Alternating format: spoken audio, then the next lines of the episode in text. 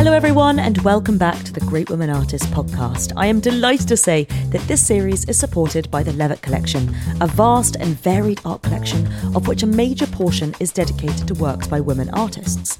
The Levitt Collection's support for women in the arts is such that preparations are in full swing for the creation of the new museum, FAM, F A M M, Female Artists of the Mougins Museum, which will be opening in June 2024 in Mougins, near Cannes, in the south of France. It will be the first major museum in mainland Europe dedicated solely to female artists and will exhibit a myriad of artworks from the collection, from the Impressionists to Surrealism, plus modern and contemporary art. It's opening next June, but in the meantime, stay tuned by following their Instagram, fam.mougins, all in the show notes. I hope you enjoy this episode.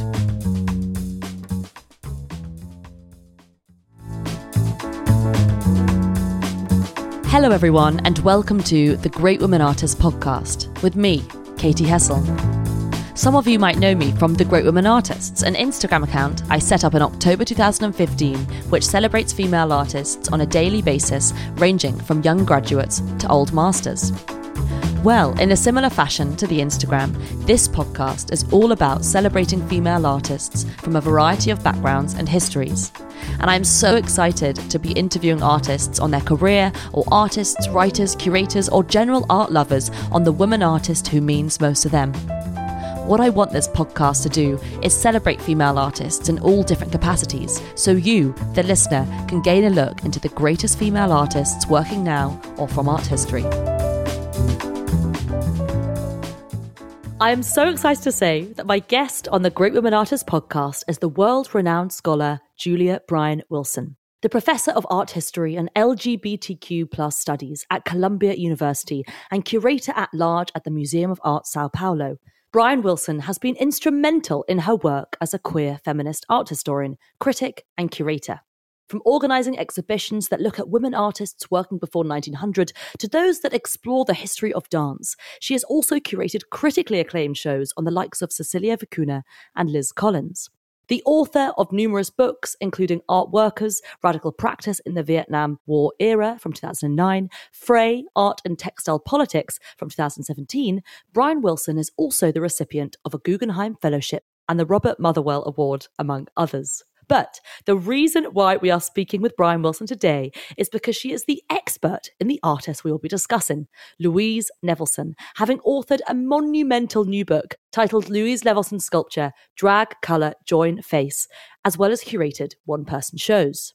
It's not the medium that counts, it's what you see in it and what you do with it, said Nevelson, the sculptor working in the mid 20th century New York City, hailed for her monochromatic architectural wall sculptures amassed from found, recycled, and discarded objects. This quote is particularly apt for Bryan Wilson, who, through her writing, aims to rethink Nevelson's work through gender, class, and race, and I can't wait to find out more. Julia Bryan Wilson, welcome to the podcast. How are you doing today? I'm great. I'm so happy to be here, Katie. It's such a joy and an honor. Oh, well, thank you so much for coming on. And congratulations on your work on Nevelson. Like I said, your four part book is divided into sections titled Drag, Color, Join, Face. And I was just amazed by the spectrum of these terms, how we interpret them and how we apply them to Nevelson's sculptures, which are like nothing I've ever really seen. You know, some are towering, others human height. They could be black, white, gold, installations or sculptures against the wall. But what I love most is not only how she takes discarded materials and turns them into something robust, something beautiful, but how they engulf you and point you to all sorts of culture and history. So I want to start by asking you, how do you feel in front of Louise Nevelson's work? It's such a great question. And I think the answer is multiple. Sometimes some people have used this phrase that they all look the same, which to me is really laughable because they look so different. And like you said, they take up different amount of space. Their scales can vary quite widely. They have really different affects depending on if they're painted all white or painted all gold or painted all black. So there's no one answer there, but I guess I would say that I often do feel curious about what exactly the materials are, where she got them, how she has affixed them together, what their previous lives were, because often there are these kind of recognizable forms drawn from everyday architectures or furniture.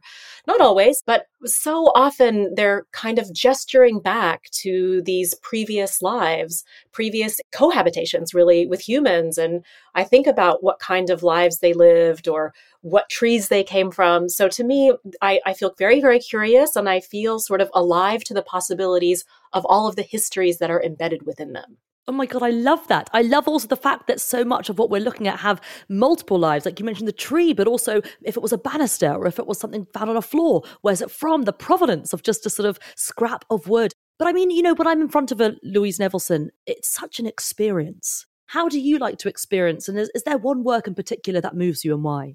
I mean, they are such an experience. I guess I'm maybe because you're British, I'm thinking about a piece that's actually in the collection of Tate Modern, which is a tribute to the American people. It's actually one of the all gold pieces, quite large, and it really gleams. At the same time, it is pretty gaudy, I would say. So the experience, it's manifold, it's multiple. I, I sometimes try to smell the works. That sounds kind of funny, but there's so many recesses and cavities and swoops and curves that it is a kind of like, in my book, I call them machines for catching dust.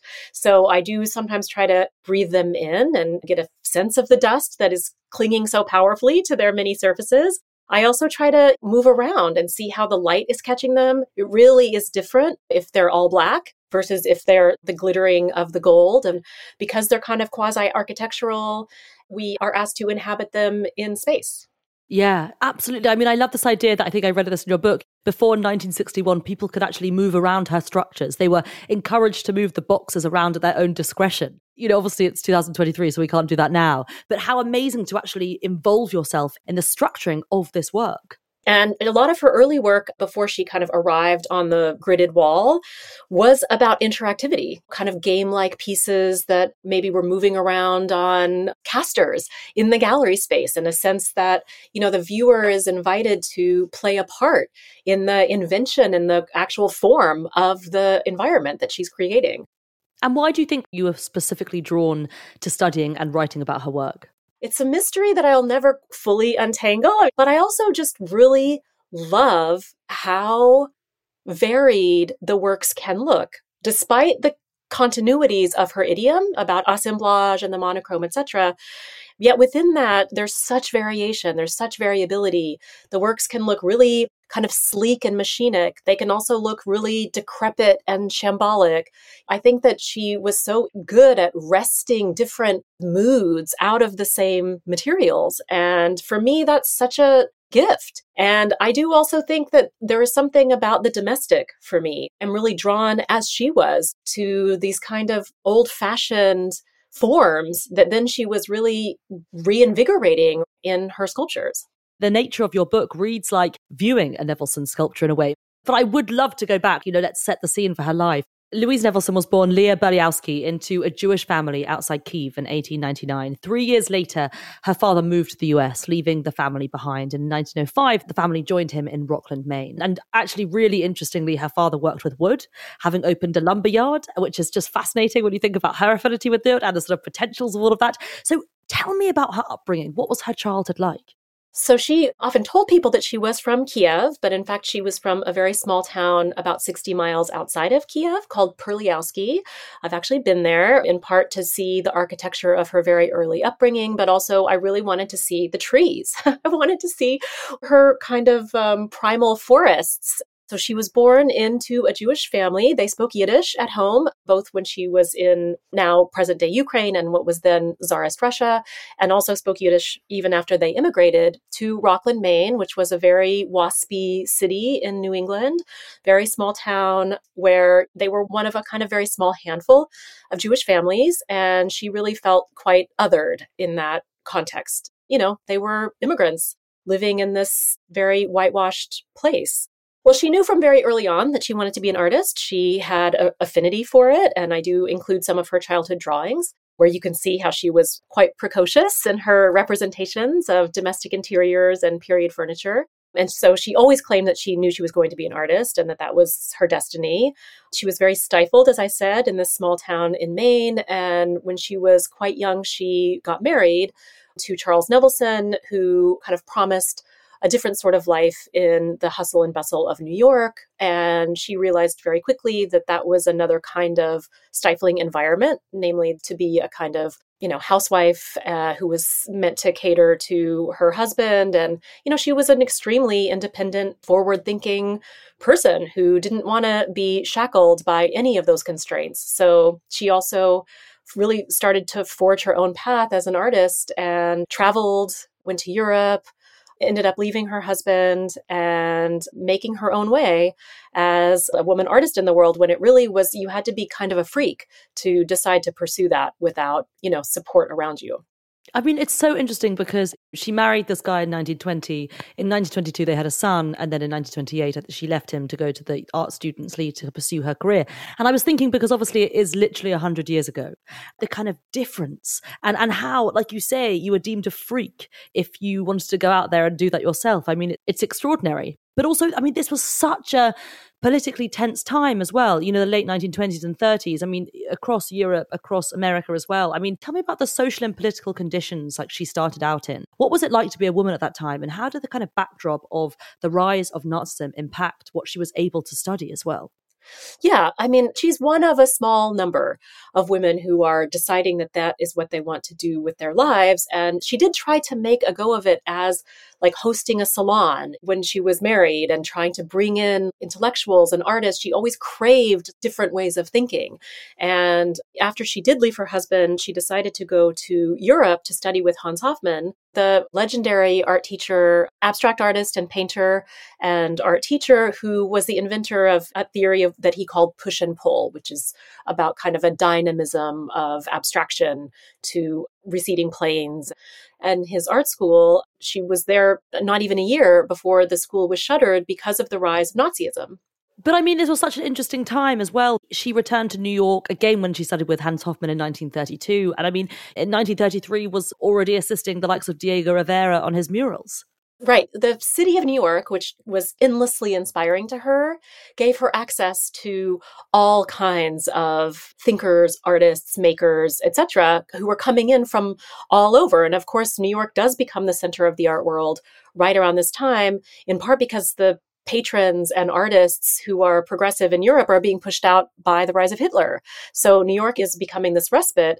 Not only that, the patronage is so progressive that people like Diego Rivera are pursuing incredible communist mural making, which Louise Nevelson was an assistant on. Although that was ultimately painted over, it was a moment where the flow of radical ideas was so steady. And Nevelson was there able to mingle with the likes of Frida Kahlo and Diego Rivera. She taught as an art teacher. She was studying eurythmics. She was inspired by Martha Graham. She was getting into questions of metaphysics. You know, someone who just is steeped in a kind of bohemian art world that is at the same time, of course, deeply impacted by a shortage of materials because of wartime scarcity, and is, of course, still very impacted by ongoing legacies of anti Semitism, which have reached a crescendo because of Nazi Germany.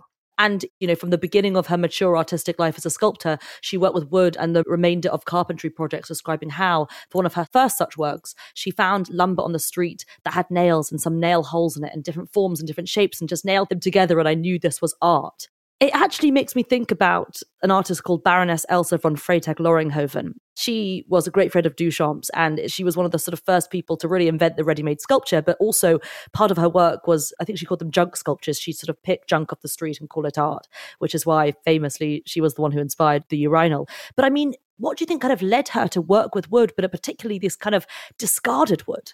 I mean, I love that comparison. It's great. It's fantastic. Absolutely.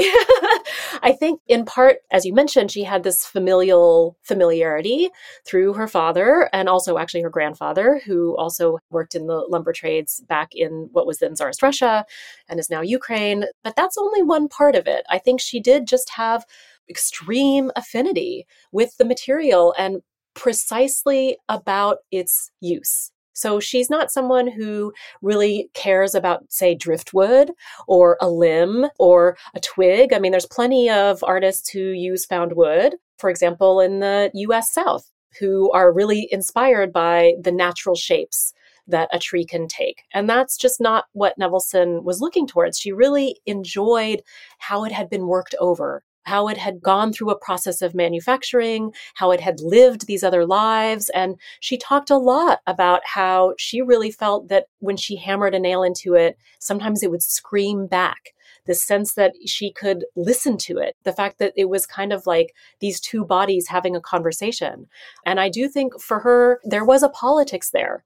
She talked about herself as an immigrant woman feeling marginalized and she felt that taking a piece of wood that likewise had been thrown away or discarded and reusing it, bringing it into the gallery space, that there was an ethic there of revaluation that she was very committed to. And I try to really draw that out in my book that kind of question of the kind of politics of scavenging and the found object as a project of women and artists of color and immigrants all over the world. Yeah, I think that's so, in a way, poetic, you know, taking this discarded object. And also, it had already had this life, it's already been torn down.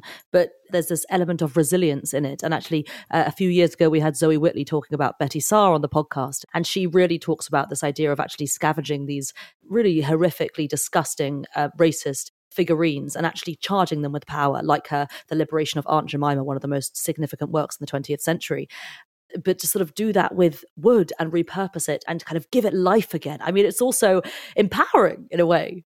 It really is. And I love that you brought up Betty Sargan. Also, other figures like Noah Purifoy, who to me is one of the great kindred spirits with Louise Nevelson in terms of, yeah, scavenging, taking things that have been subject to ruination and imbuing them with that sense of resilience and power and really honoring that. Totally. And I think it just actually makes wood, it gives it this whole other dimension and whole other politics to it.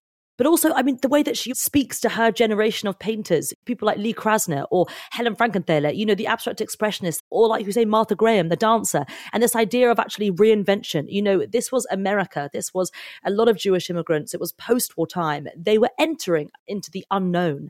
And when you've experienced something so horrific, sometimes, you know, abstraction is the answer in a way. You're sort of entering this unknown. I remember Grace Hartigan talking about that. Also, the fact that there is a sort of painterly element with her sculptures as well, because they do feel like sort of harsh cubist shapes at some points as well. There really is a cubist element, and I love that you picked up on that. She is also in conversation with abstract expressionism. There is a painterly sense. I talk about a piece where, in fact, the splintering of the wood is suggestive of brushstrokes. There is a sense that, like, she's using the form the natural grain of the wood in a way to speak back to the painterly gestures of abstract expressionism, which was roughly her generation, of course. But she's doing something so different, I think, because while she is working often in an abstract mode, there often is this uh, kind of remainder or residue or trace of the recognizable object. So a balustrade remains a balustrade, or a shoe tree remains a shoe tree, or these recognizable fragments that do not cohere into a usable object. They've been sort of exploded or splintered, but we still do catch these glimpses of them in their totality, of, say, a crown molding Totally. So just to wind back, she had her first exhibition at the Nierendorf Gallery in 1941 at age 42. As well, I think I sort of forget how much older she was when she was exhibiting for the first time. What was the kind of reception for her early work? Well, she had shown in group shows even before that solo show in 1941, and she had positive reviews in the 30s. 1941, yeah, her first solo show, some positive reviews, some very negative reviews, incredibly sexist in the 40s, talking about, oh, we would have hailed her as a great among moderns, but then we checked our enthusiasm when we realized that actually the artist is a woman. And that's not a joke. That was a genuine assessment of the fact that this reviewer could not square the fact of her work with the fact that women were seen as lesser than even when she got positive reviews, it still took her a decade to sell her work. So she's kind of laboring with her own sense of persistence that she knows that she's going to be an artist and she's thriving on the positive notices that she did get that were kind of slow in coming, very slow in coming, until she really kind of breaks through. And then, as I said, becomes really one of the most famous artists in the world who represented the US at the 1962 Venice Biennial, has like a plethora of solo show- shows throughout the 60s and 70s and 80s, and is really lauded for all of her achievements and accomplishments. And at the same time, so much attention is paid to the way that she looks and the way that she dresses. So the kind of formal achievements are kind of always set within a framework where her own life and body are kind of in tension. Mm, absolutely. I mean, between 1950 and 1951, she travels to Guatemala and Mexico and was inspired by pre Columbian art. And it was really in the 50s that I guess things began to shift. I mean, can you tell us about what she kind of began to make at this shifting point? Yeah, well, she had been making some biomorphic um, dancerly figures inspired by the dance that she is interested in. And the trips, as you said, to Guatemala and Mexico to see pre contact ruins is absolutely pivotal for her. I mean, for her to see the power, the monumentality, the use of the grid, and just the summoning of kind of ancient energies, I guess, was very, very potent for her. And I think that and a lot of her encounters with visual cultures of both pre contact civilizations, but also of African sculpture, are, as with all, the rest of the 20th century avant garde, such a catalyst, such a moment of understanding like that there are these powers and principles of symmetry or breaking symmetry, or the dynamism of the frame and then the breaking of that frame that for her are so enlivening of her own form of abstraction.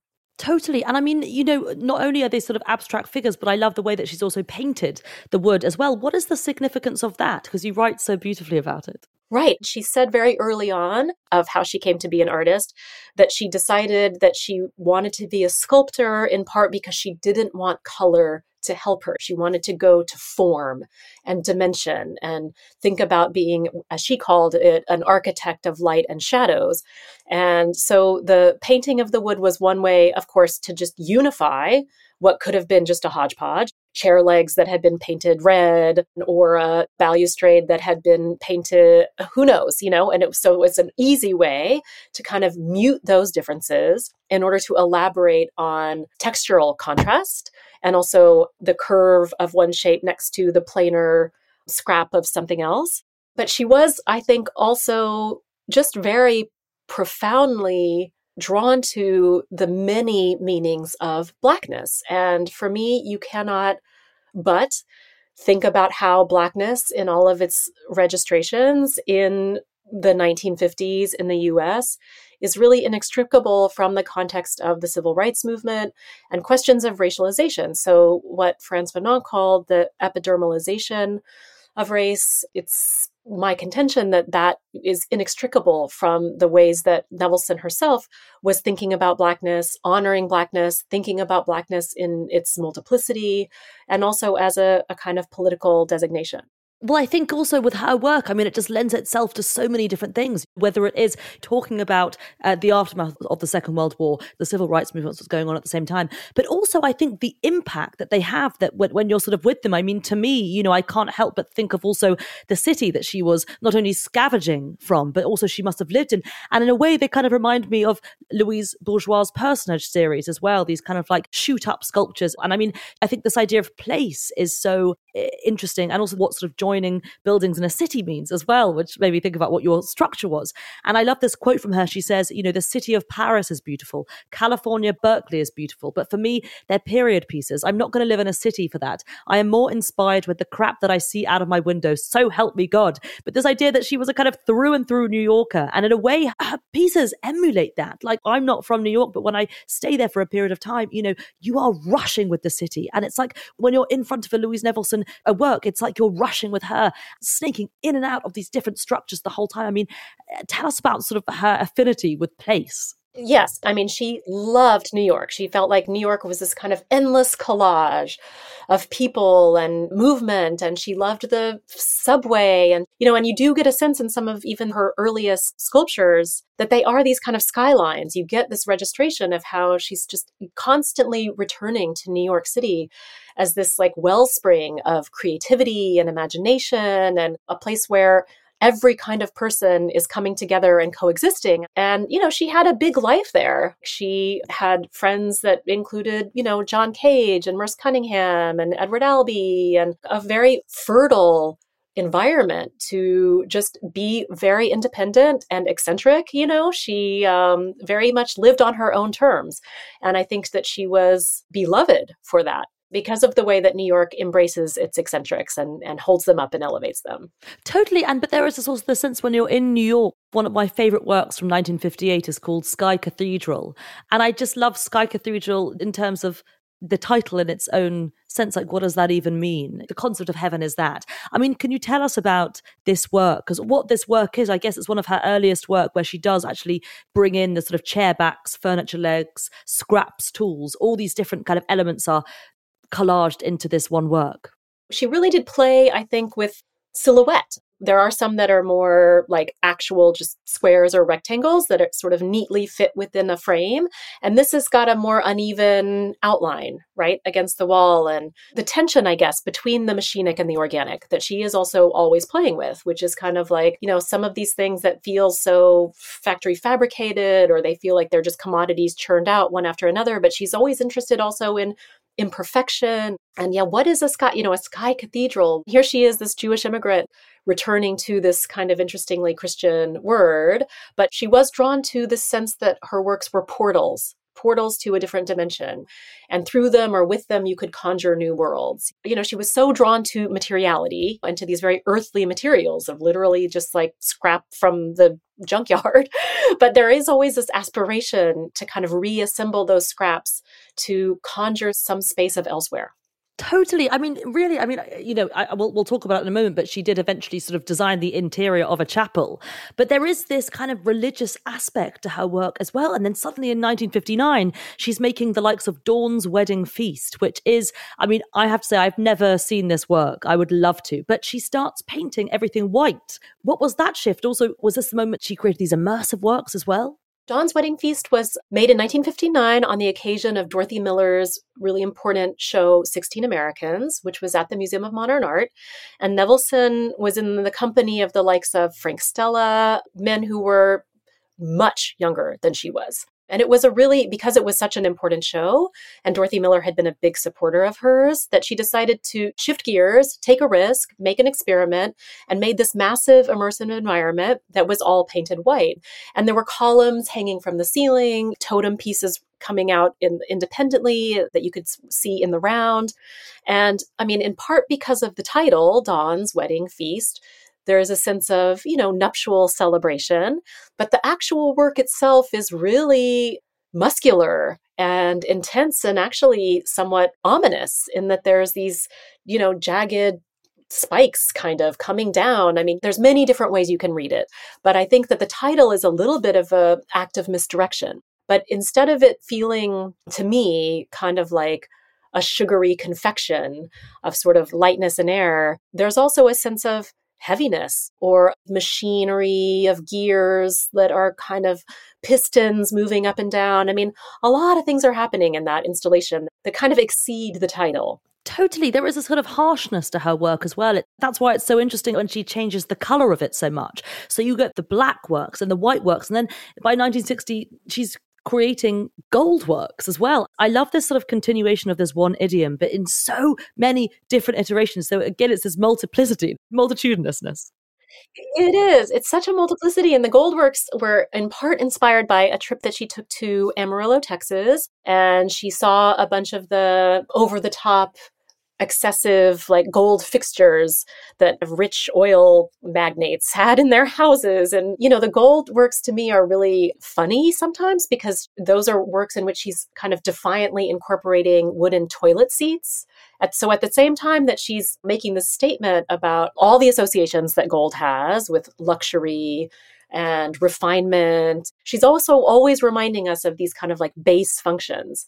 And she was really open about that and funny about that and kind of crass about like, as much as there's meant to be this splendor in the Goldworks, you know, often there are these toilet seats that are just such this incredible reminder of the abject in the presence of greatness. Totally. And also this discarded object and painting it something gold and sort of elevating it with that. And I remember, I think it was Augusta Savage, who was an incredible uh, sculptor working in the Harlem Renaissance. She used to paint her plaster cards or sort of put shoe polish on them for a sort of bronze effect. And I love this idea that actually nothing has to be the real thing. You know, you can make something beautiful from a discarded object or shoe polish or gold paint for that matter. And I mean, something that really struck me when you're talking about Mrs. N's Palace, which is actually a work that is this sort of house. I mean, it's this huge three dimensional monumental sculpture. I think she unveiled it on her 80th birthday. And it's really interesting. You know, around this time, she sort of starts to be labeled as a witch. Which I just thought was like completely absurd. Reviewers referred to her as a sort of fur hatted sorceress a review in her 1967 Whitney show said, Give her a wand, she might have whisked the Whitney to the moon. Could you expand a bit on this idea here? This idea of like sort of calling her a witch, but also this idea of the witch is the embodiment of a world of female subjects that like capitalism had to destroy, like you talk about. Well, she was called a witch from very early on, starting in the 50s. I think she was a co agent or co participant in that labeling. So, from that Life magazine spread where she's kind of wearing like a peaked witch's hat, and it's t- a green tinted photograph, I think she was very aware of the fact that as a woman who had renounced marriage, was living independently, was older, patriarchy finds such a figure unsettling. And one of the ways to kind of contain those powers is to label them witches. So it's about an aging woman, an independent woman, an economically self sustaining woman, a woman who has skills. The whole idea of craft, that witchcraft is exactly about women's capacities to make things and be good with their hands. And it's something that uh, instead of me just dismissing that as like, well, that's clearly sexism, which of course it was, and that's a big part of the story. But I also wanted to think about well, okay, why don't we take that seriously? What about her was scary in the way that witches are scary? What about her was in a way about transformation in the same way that witches are about transformation. And ultimately, I do turn to Silvia Federici, the Italian feminist theorist, to also say a witch is also a figure that is a threat to not just patriarchy, but to capitalism. The witch is someone who's working, knows how to labor and produce without the constraints of the capitalist workday. And that's another reason why she creates such a rupture. So, how is Nevelson also someone whose labor is kind of aberrant? Or whose labor is somehow kind of perverted or occultic. So that's something that I decided was actually like, I am leaning into that metaphor or kind of insults. And I'm trying to really grapple with what it tells us about the stakes of a woman modernist in mid century. Totally. I mean, another thing that Silvia Federici said, you know, the witch being the heretic, the healer, the woman who dared to live alone. That's exactly right. So to say, like, oh, it's not just about this kind of like stereotype, mythical realm of the otherworldly. There have been consequences to women being labeled witches. There have been murders, genocidal campaigns against women who are considered witches. And it is in part, again, the reason that there has been such fear and such terror is because it is about women who dare to live differently. And then, of course, in 1975, she designed the chapel as well. And sort of, I love that idea of, even though she's a Jewish woman, you know, this idea of actually, you know, Sky Cathedral, all these different things. I mean, can you talk a bit about religion in her work? She was non sectarian. And I think that the chapel, which is in New York, it's a Lutheran chapel. I haven't seen it. I had no idea it existed. Yeah, it's really amazing. And I think you know, several modern artists are kind of laying claim to the chapel as a form. Mark Rothko, Matisse and his chapel. And it's very unusual that a woman would be asked to translate her idiom into the chapel form. So it was a very meaningful commission. She has such a total aesthetic that really lends itself to an immersive environment. So she designed everything. And the sense that her work does lend itself to a kind of sense of maybe stillness or quietness. Some of the works are also very muted or contemplative. And I think that the people who commissioned that chapel really grasped that she was more than capable of translating what she did into an environment that would, you know, facilitate a kind of meditative experience. Totally, because also it brings me back to something like Sky Cathedral or something. It's a bit like experiencing Manhattan in a way. When you're sort of in it or you're beside it or you're looking at it, if you're in Williamsburg or something, you're not always looking at the cityscape, but you know it's there. there is something quite sort of meditative, or I don't know, it, it's imposing, but it's also not. It, it's not in your face, but it sort of feels human. And actually, coming back to that idea of like a forest, you know, you might be sitting next to a forest, but the forest is always there. There's just something quite comforting about her work. And I think one of the things that also, you know, why wood was such a touchstone is because of its warmth. You know, mm. wood is Yes. It is a warm medium. It expands and contracts with the environment. It, even when it's not a tree, it breathes, you know, it has like a, a porousness. There is something just very touchable about it. We live our lives often in very close proximity to wood. And I think that maybe that's a little bit what you're gesturing to. Totally. I mean, how do you think she's shaped sculpture? I mean, I think she's hugely shaped sculpture, hugely shaped sculpture. Also, she gave so many women artists permission to pick up hammer and nails. Her kind of steadfast facility with these tools that were not really coded feminine at all i think so many women artists and feminist artists and non-binary artists etc who have come in her wake feel incredibly empowered to also take up more space. I mean she made large scale work when very few women were giving themselves that permission. And i think that she has been hugely influential for other artists who also want to explore what it means to make something out of trash, make something out of the scavenged. And so many artists, you know, point to her as someone who has been absolutely critical for their own formation she really has shaped so much but also just not even sculptors like performance artists or, or painters or there is just so much to her work. It's really really extraordinary. And i love this quote by her. She says you know the only reality that i recognize is my reality through the work. And it is just her through and through. And actually i should say to the audience if you want to watch there's so much amazing footage. And the met website or the met youtube channel have extraordinary videos of her just making in her studio or directing in the studio. And we should really talk talk about how she looks, but she is incredible looking in the sense that the way she dresses. I mean, that's it's a sort of performance in itself. Oh, she's a complete style icon, and I would never want to take that away from her. You know, that also is a really important aspect of, of, of her legacy is how what an incredible style icon she was with like, you know, chinchilla fur coat and scarves and mascara and layering the idea of power clashing with patterns. I mean, she was like a forerunner to all of that where I get uneasy is where people only want to talk about how she looks and that the work gets kind of lost in the shuffle. But I think more and more people are starting to understand like, you know, this is a major artist of the 20th century. We need to put her in her right place. And we can also celebrate the fact that she also made her own jewelry that was incredible and statement pieces. Like, I only hope for my book that it opens the door to many more explorations. I think it does. It's really made me rethink about how we do tell the story of especially women's lives. Julia Bryan Wilson, thank you so much for coming on the podcast today. As it is the Great Women Artists podcast, we do always ask our guests if you could say something to Louise Nevelson, ask her something, anything, what would it be? I would just say thank you for being so rad. You know, thank you for living your life on your own terms and being so uncompromising about your aesthetic and for believing in yourself when nobody else really did. You're such an inspiration. Wonderful. Julia Bryan Wilson, thank you so much for coming on the podcast today. Thank you so much, Katy. Thank you all so much for listening to this episode of the Great Women Artists podcast with the fantastic Julia Bryan Wilson on Louise Nevelson. I am in awe of all of her work and urge you all to look up Julia Bryan Wilson's fantastic book, which I will share in the show notes. This episode was sound edited by the brilliant Nada Smilelich, and thank you all so much for listening to this episode of the Great Women Artists podcast with me, Katy Hessel.